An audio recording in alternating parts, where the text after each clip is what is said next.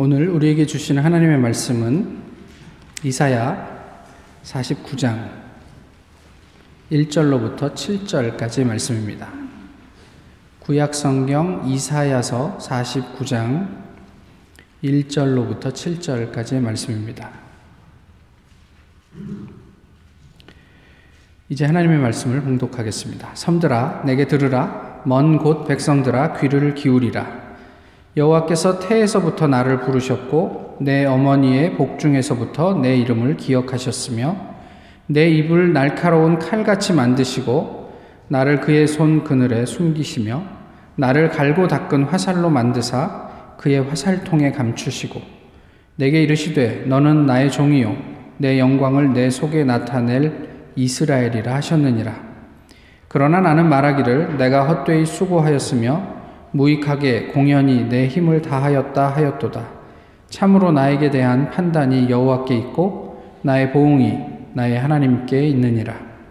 이제 여호와께서 말씀하시나니 그는 태에서부터 나를 그의 종으로 지으신 이시요 야곱을 그에게로 돌아오게 하시는 이시니 이스라엘이 그에게로 모이는도다. 그러므로 내가 여호와 보시기에 영화롭게 되었으며 나의 하나님은 나의 힘이 되셨도다.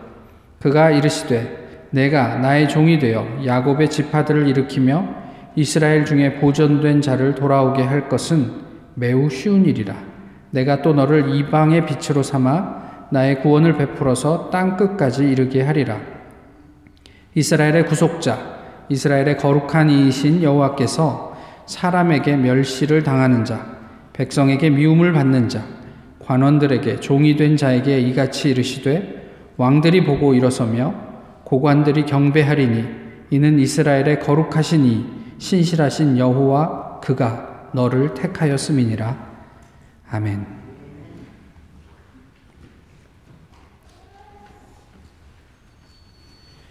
아버지가 돌아가신 지 2주기 기일을 맞아 온 가족이 인사를 드리고 왔다.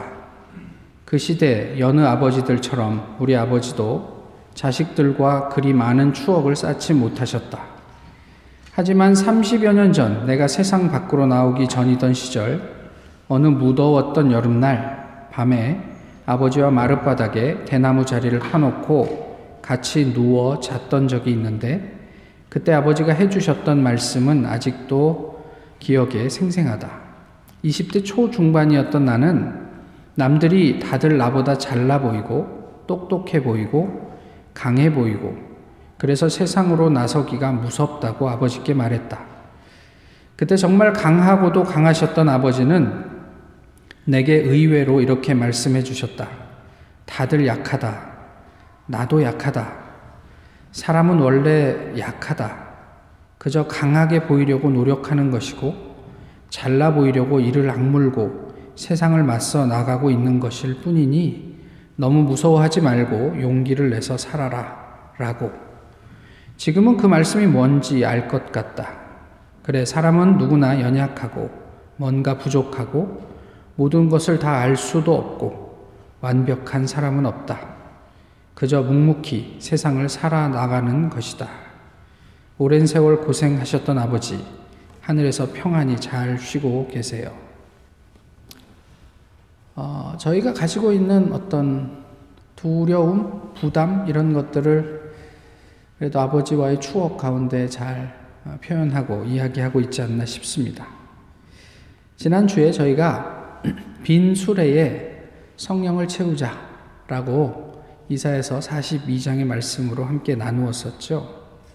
나의 조건과 관계없이 우리가 처한 환경과 상관없이 성령께서 이끄시는 사역이 있습니다. 그 중에 두 가지 특징을 무엇이라고 좀 나누었었냐면 하나는 하나님이 주체가 되실 때였고요. 같은 이야기지만 다른 하나는 성령의 사역입니다. 하나님께서 주체가 되실 때 신앙인은 백성의 언약이 되고 이방의 빛이 되어서 놀라운 일이 일어난다. 그들을 통해서 이런 이야기를 했습니다. 그 놀라운 일의 내용은 무엇이었냐면 자유와 해방이었죠. 또 성령의 사역은 하나님만을 높인다. 사람이 드러나고 사람들이 세워지는 게 아니라 하나님이 드러나고 하나님이 세워지는 것이다. 라고 이야기를 했습니다. 오늘 본문은요, 지난주 본문에 이어지는 일종의 후속편 같은 아, 본문입니다. 어, 한마디로 이야기를 하면 나의 기분과 관계없이 내가 무엇을 느끼는 것과 상관없이 하나님의 부르심 그것이 우리의 삶에 우리 사역의 동력이다. 이런 이야기를 오늘 본문이 하고 있는 거죠. 지금 우리 눈에 보이지 않아도요. 우리가 기대한 만큼의 결과가 없어도 포기하지 않고 계속 이 길을 갈 수 있다면 그 이유는 전적으로 하나님께서 우리를 부르셨기 때문이다. 내가 가지고 있는 능력이 있어서가 아니고 하나님께서 나를 이곳에 있게 하셨기 때문에 그래서 우리가 이 자리를 버티고 서 있을 수 있는 것이다. 이런 이야기를 하고 있습니다. 본문을 좀 이렇게 대충 어, 살펴보시면 1절에서 하나님께서 목적을 가지고 우리를 이 세상에 파송하셨다. 이렇게 말씀하세요. 태에서부터, 어머니의 복중에서부터. 이건 우리에게 익숙합니다. 하나님 태, 우리를 짓기 전에 어머니의 태에서부터 우리를 지명하시고 부르시지 않으셨습니까? 뭐 예레미야의 이야기이기도 하고 어, 하나님께서 우리를 그렇게 부르셨대요. 이게 우리를 향한 하나님의 컬링이죠. 그리고 이 세상에 우리를 보내셨던 거예요. 파송하셨던 거죠. 그리고 어떤 미션을 주셨냐면 오늘 본문은 칼과 화살로 표현을 하고 있지만 그 칼과 화살을 날카롭게 하고 잘 재련해서 하나님의 손에 감추고 하나님의 화살통에 감추셔서 필요할 때 하나님께서 때로는 칼을 쓰시기도 하고 때로는 화살을 날리기도 하신다라고 얘기를 하시죠. 그리고 3절이 우리를 향해 너는 나의 종, 내 영광을 드러낼 이스라엘이다. 이렇게 하나님께서 말씀해 주고 계세요.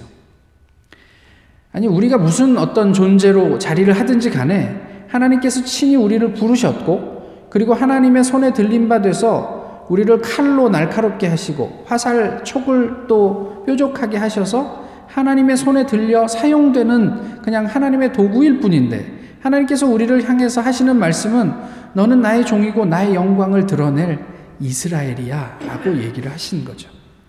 그러나 사람들은 언제나 공허함, 무가치함, 또 덧없음, 이런 데 잠식을 당합니다. 때로는 이 허무함과 무력함을 불식시키기 위해서 사역자들이 또 교인들이 종종 유혹에 빠지거나 무리수를 둘 때가 있는 거죠. 우리가 기대했던 대로 교회는 세상은 움직여지지 않습니다. 하나님께서 그곳에 기다리라 하셨는데 우리는 그것을 참지 못하고 우리 스스로 어떤 것들을 어, 떤 결과를 도출해내기 위해서 하나님의 뜻 내지 의지 이런 것과 상관없이 우리가 뭔가 다른 행보를 내디딜 수도 있음을 의미하는 것이죠. 사절은 이렇게 얘기합니다. 그렇지만 우리가 이런 이런 고백을 해요. 헛수고다. 괜히 그냥 무익하게 힘만 썼다. 우리 입장에선 그런 이야기들을 하는 거예요. 우리 눈에 보이는 가시적인 어떤 결과를 기대했는데 또 이 정도 일을 하면 이런 이 정도의 어떤 아웃풋이 나오리라고 생각을 했는데 그렇게 되지 않으니까 그냥 내가 괜한 일을 했나 싶은 거죠. 그럼에도 불구하고 그 내면, 그 마음속 이면에서는 어떤 기대를 가지고 있냐, 있냐면 그래도 내가 열심히 살았다는 것, 내가 정당했다는 것, 그런 것을 하나님께서 제대로 판단해 주시겠지. 또 그럼에도 불구하고 하나님께서 적절하게 나의 삶에 대한 보상을 해 주시겠지. 어떤 페이를 지불해 주시겠지. 이런 기대를 가지고 있는 거예요. 공동 번역에서는 사절을 이렇게 번역하고 있습니다. 그러나 나는 생각하였다. 나는 헛수고만 하였다. 공연히 힘만 빼었다. 그런데도 여호와만은 나를 바로 알아주시고 나의 하나님만은 나의 품삯을 샘해 주신다. 이게 인간으로서 가지는 하나님으로부터 부름을 받았음에도 불구하고 가지게 되는 마음들이에요. 5절 이하에서 하나님의 위로가 이어지죠. 우리가 어떻게 생각하든지, 어떤 기분을 가지든지, 어떤, 어떤 어, 느낌을 가지고 있든지 하나님은 우리에게 무엇이라고 말씀하시냐면, 아니야, 그렇지 않아. 그렇지 않아. 내가 너를 그렇게 보내지 않았어. 이렇게 말씀하신단 말이에요. 다시 한번 얘기하죠. 5절에서 하나님이 나를 태에서부터 지명하고 하나님의 종으로 부르셨다. 우리의 소명을 5절에서 다시 한번 확인합니다. 그리고 6절은 회복과 부흥에 대한 말씀을 하고 계세요. 다시 한번 지금 이사야가 얘기하고 있는 상황은요, 어, 이 유대 민족이 포로로 갇혀서 옴짝달싹 못하는 상황 중에 언감생심 우리가 구원을 받을 수 있을까? 우리의 고향으로 돌아갈 수 있을까? 이런 생각을 하고 있을 그런 시기에 아무도 우리를 구할 수 없을 거라고 아주 깊은 좌절감을 맛보고 있던 그 시기에 하나님께서 하나님의 사람을 통해 이스라엘 백성들에게 새로운 소망을 갖게 하는 내용이라는 것이죠.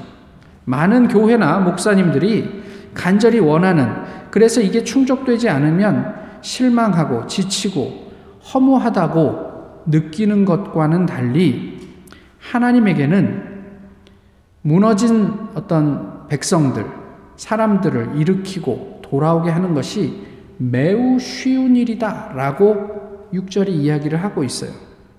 그런데 그 쉬운 일이 우리 눈에 목격되지 않아요. 그렇게 쉽다고 하시면서 하나님께서 움직이시지 않는 것 같아요. 그렇다면 그것이 무슨 의미라고 생각을 하십니까? 들으신 분도 좀 여럿 계시지만 제가 예전에 알바니아에 갔을 때 처음 한 열흘을 선교사님과 같이 있다가 이분이 이제 떠나시잖아요. 두 주 동안은 이제 제가 그 알바니아에서 선교사님이 하시던 사역을 다 감당을 해야 되는데 감당을 하려면 알바니아 말을 하면 제일 좋죠. 근데 제가 열흘이 열흘 되었으니까 아침 인사도 제대로 하기 어려운 시절이잖아요. 근데 열흘 동안 선교사님하고 지내면서 보니까 이분도 알바니아 말을 못해. 아, 하시긴 하시죠. 근데 사역 자체를 알바니아 말로 하시지 않아요. 그래서 언제나 본인은 영어를 하시고 옆에 통역하는 그, 그 고등학생을 어, 대동하고 다니시잖아요. 일상생활은 알바니아 말을 하지만. 근데 저도 영어를 잘 못하지만 그분이 열흘 동안 그, 그 사역을 하시면서 한 설교를 한 열 번 정도 들었던 것 같은데 그 설교의 내용이 다 똑같아요. 그러니까 뭐 영어가 자유롭지 않으시니 제한된 어, 본인의 영어 구사력으로 원고도 없이 설교를 하시면 뭐 그 말이 그 말이죠. 예수 믿으면 복 받는다. 예수 믿어서 구원받자. 뭐 이런 이야기들이란 말이에요. 속이 터질 것 같은 거예요. 그래서 이분이 가신 다음에 저녁 때 혼자 남아서 어, 기도를 하는데 갑자기 그런 생각이 들었어요. 방언을 받자. 알바니아어 방언을 받자. 그리고 기도하기 시작했습니다. 하나님께서 은혜를 주셨습니다. 눈물이 흐르고 목소리가 커지고 어, 거의 밤을 새다시피 그날 여러 시간 동안 하나님께 기도했습니다. 눈물도 흘리고 어, 뭐 가슴도 벅차오르고 충만하고 그리고 제 스스로도 기특하고 무슨 열정이 있어서 이 사람들한테 잠깐 있다 가면서 그 복음을 전하겠다고 그 방언을 구하냐 뭐 그러면서 기도하고 잠시 한두 시간 잠을 자고 일어났습니다. 그 아침이 얼마나 기대가 됐겠어요. 예, 그래서 제 숙소의 문을 딱 열고 지나가는 사람들을 보는데 아무 말도 안 나와요. Mirëmëngjes 이런 말도 못 하는 거예요 그때는. Faleminderit 이게 thank you 이런 말인데. 뭐 그런 말도 못 해요. 얼마나 실망했는지 몰라요. 그리고 화도 나는 거예요. 내가 뭐 나 좋자고 해? 그거 뭐 방언 주는 게 뭐 어려워? 아무 일도 아니시잖아요 하나님께. 그거 주고 하나님 복음 좀 이렇게 제대로 전할 수 있게 내가 경험한 은혜를 제대로 말할 수 있게 해주시면 좀 좋아? 그날 하루 종일 기분이 안 좋았습니다. 그날 저녁 기도하는데 제게 이렇게 말씀하시는 것 같아요. 네, 내가 할게. 너는 잠깐 있다 가지만 나는 네가 오기 오래전부터 사도 바울 때부터 이 땅을 수도 없이 지나다녔다. 이 땅 백성들 내가 책임질게. 그냥 너는 이 땅에 올 때 처음 가졌던 그 마음 그대로 여기서 좀 살다 가렴. 이렇게 말씀하시는 것 같아요. 비록 지금 너는 스스로 헛수고했다고 생각할지 모르지만 나 여호와는 너를 비롯한 모든 사람을 이방의 빛을 삼아 나의 구원이 세상 끝까지 이르게 할 당사자야라고 얘기하시는 거예요. 나 여호와가 너를 그렇게 부르고 너를 그렇게 사용할게. 오늘 본문이 그 얘기를 하고 있는 거예요. 7절은 거기에 대한 어떤 어, 부가적인 이야기입니다. 사람에게 멸시당하는 자, 백성에게 미움받는 자, 관원들에게 종된 자, 누구도 주목하지 않고 보잘 것 없는 빈수레와 같은 사람들을 하나님께서 어떻게 그들과 더불어 역사하셔서 반전의 사역을 감당해 가시는지, 어, 저런 사람들이 뭘 할 수 있겠어? 유대 민족이 회복돼서 자기의 땅, 자기의 어떤 고향으로 돌아갈 수 있겠어? 생각할 수 없는 그 상황 속에서 하나님께서는 사람들은 못하지만 나는 그렇게 할게 라고 말씀하시는 거죠. 근데 그게 가능한 이유는 다른 데 있지 않아요. 하나님의 택하심 때문이다. 성경은 그 한마디만 하고 있는 거예요.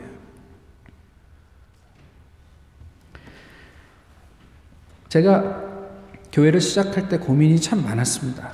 뭐 아시는 분들은 다 아시지만 이 타운에 오래 있었고 이 타운이 크지도 않은데 제가 교회를 한다는 게 이만저만한 부담이 아니었죠. 그때 함께 이 이야기를 나누었던 타운의 다른 목사님이 계신데 그분이 저한테 딱 한마디 해주셨어요. 하나님으로부터 어포메이션을 받으십시오. 그것 외에 이 사역을 할 수 있는 근원적인 힘은 없습니다. 사람들이 저를 무엇이라고 하든 이것이 꼭 해야 할 사역이면 하나님께 부름받은 그것 하나만 우리로 이 사역의 현장에 버티고 서 있을 수 있도록 만들어줍니다. 이렇게 말씀하셨어요.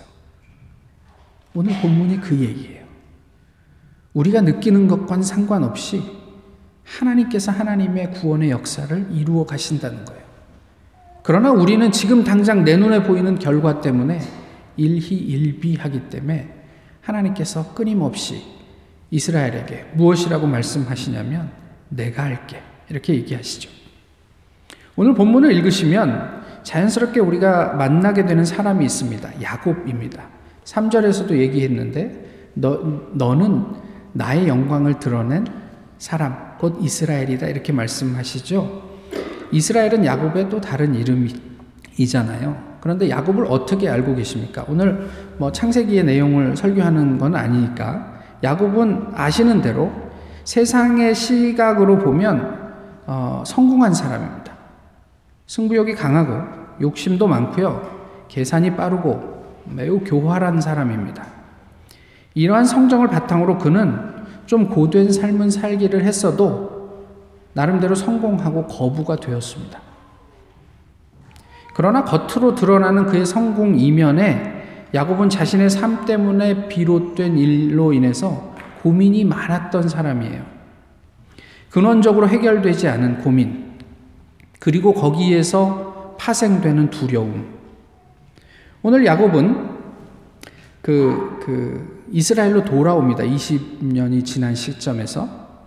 돌아오는 시간에 그 에서 형이 많은 군사를 거느리고 자기에게로 오고 있다라는 소식을 듣게 돼요. 엄청난 두려움에 쌓입니다. 아, 형이 나를 죽이러 오는 모양이다. 그리고 20년 동안 미루고 미루었던 고민은 되었지만 한 번도 직면해 보지 않았던 이 문제를 오늘 직면하게 되는 거죠. 어디에서요? 야복강에서 천사와 만나 씨름하면서요. 창세기 32장 28절은 이렇게 얘기하고 있습니다. 그가 이르되 내 이름을 다시는 야곱이라 부를 것이 아니요 이스라엘이라 부를 것이니 이는 내가 하나님과 및 사람들과 겨루어 이겼음이니라. 천사가 씨름을 마치고 야곱을 축복하면서 무엇이라고 얘기하냐면 이제는 너를 야곱이라 부르지 않고 이스라엘이라 부를 테니 그 이스라엘의 뜻은 네가 하나님과 사람들과 더불어 겨루어 이겼다는 뜻이다. 라고 얘기를 하셨어요. 근데 좀 이상합니다. 야곱은 누구와 씨름했습니까? 천사와 씨름했습니다. 그런데 왜 천사는 야곱에게 네가 하나님과 사람들과 겨루어 이겼다라고 이야기하셨을까요? 뭐 자세한 그 이면의 이야기들은 다음에 기회가 될 때 나누도록 하시 고요. 야곱은 여기에서 야복강에서 천사와 씨름하며 이전과는 다른 어떤 신앙의 도약을 하게 됩니다. 야곱이 누구와 씨름했습니까? 천사, 곧 하나님과 씨름했습니다. 이것은 뭐 더 이상 설명할 필요가 없는 내용입니다. 근데 이 천사와 씨름하면서 그 안에 어떤 내용이 들어있는가 이건 대단히 중요한 부분이에요.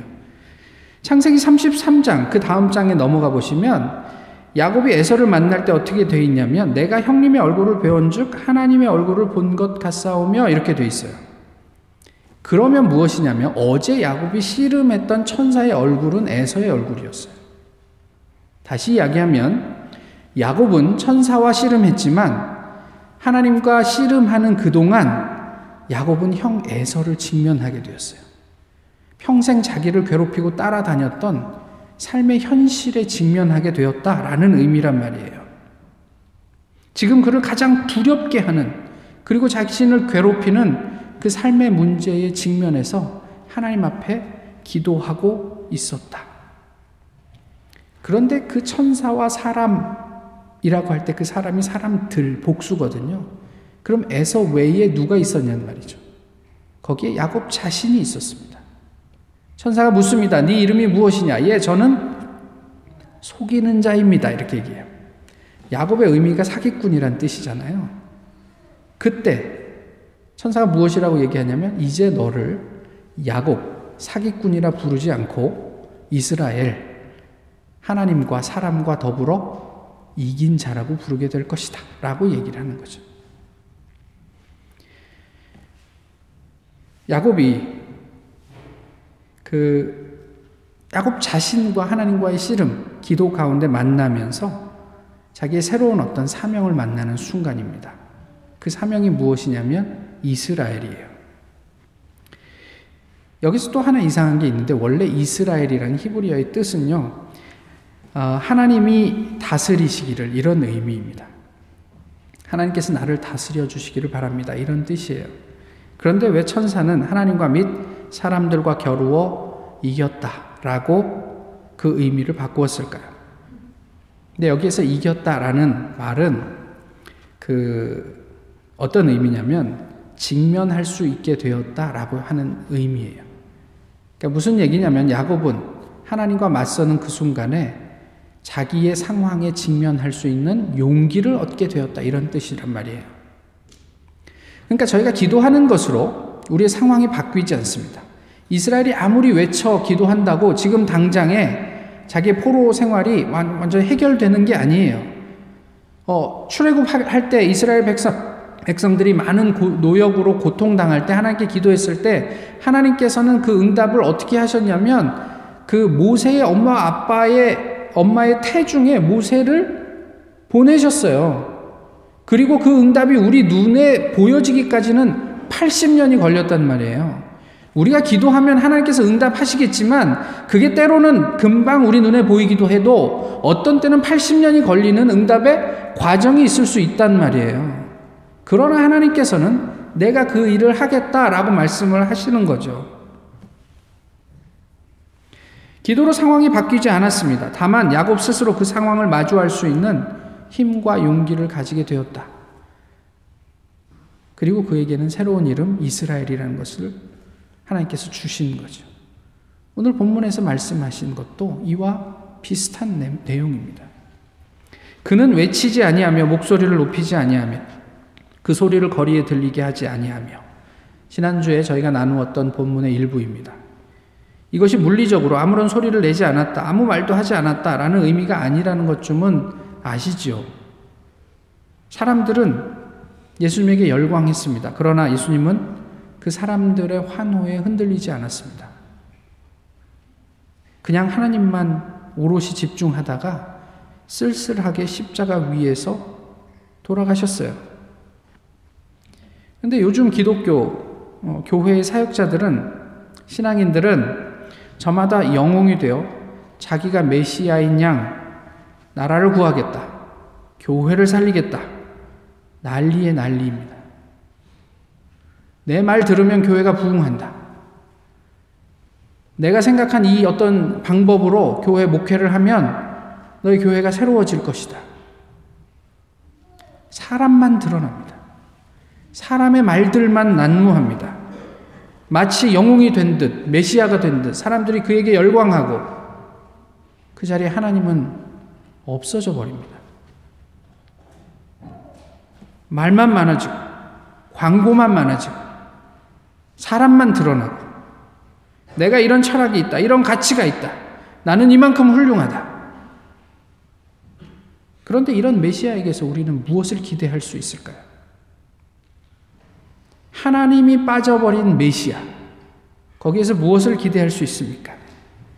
이러한 메시아가 과연 세상의 빛이 되어 예수 그리스도의 구원을 땅끝까지 이르게 할 수 있을까요? 말씀드렸던 것처럼 자기 성취에 관한 한 탁월했던 야곱, 모든 것을 가지고 누리고 있었던 그이지만 오래전 사기를 쳤던 에서와의 만남을 앞두고 죽음에 대한 깊은 두려움을 느끼고 있었죠. 무엇이 그로 하여금 그 죽음의 공포를 벗어나게 했습니까? 무엇이 그로 하여금 그 사망의 골짜기에서 자유롭게 해주었습니까?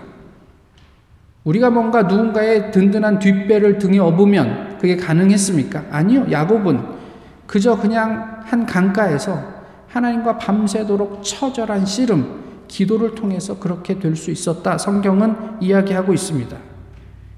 하나님과의 대면, 씨름, 기도. 다시 얘기하면 하나님과 만나는 자리. 그것이 우리에게 자유를 줍니다. 누구에게 무슨 얘기를 들으셨던, 우리의 상황이 어떤 상태에 빠져서 고착이 돼 있던, 하나님께서는 우리로 이방의 빛을 삼으시고 세상의 구원이 되게 하시겠다. 말씀하십니다.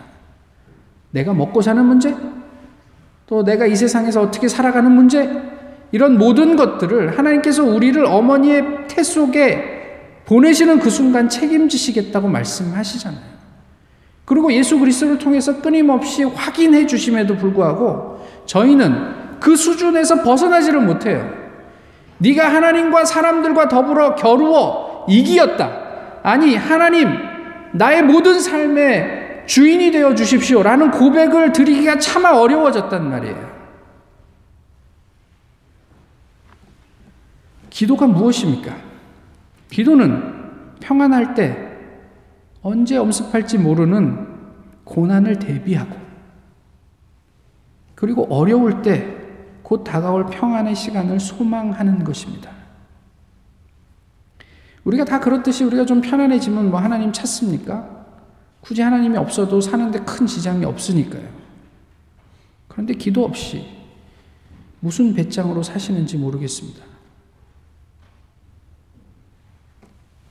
모든 것을 가졌으나 빈 수레처럼 요란하기만 했던 야곱은 하나님과의 치열한 씨름을 통해서 이스라엘이 될 수 있었습니다.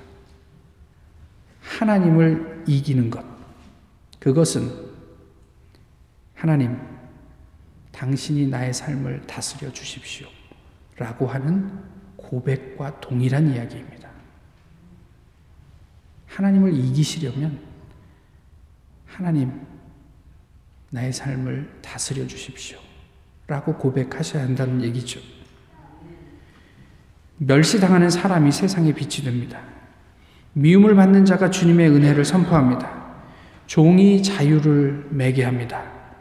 무력한 우리가 열방의 소망이 됩니다.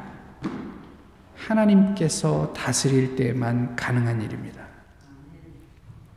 우리 눈에 보이는 무엇을 쫓아가지 마시고요.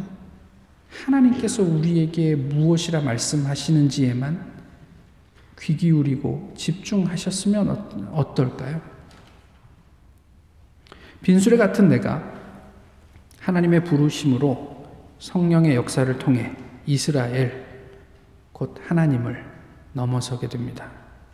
이게 뭐 불신앙적인 이야기가 아니고 우리 같은 아무것도 없는 사람들을 부르신 하나님께서 우리로 하나님의 일을 하게 하신다. 이런 의미란 말이에요. 우리는 이 시대에 이스라엘이 될 수 있을까요? 우리는 지금 무엇으로 하나님을 이기려고 하고 있습니까? 기도하겠습니다. 귀하신 주님, 오늘도 저희 이렇게 함께 모여서 주님을 예배하게 하심을 감사합니다.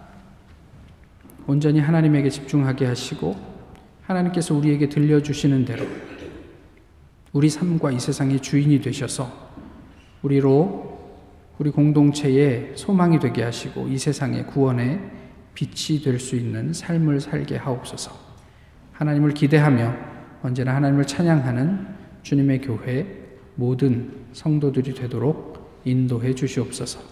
예수 그리스도의 이름으로 기도하옵나이다.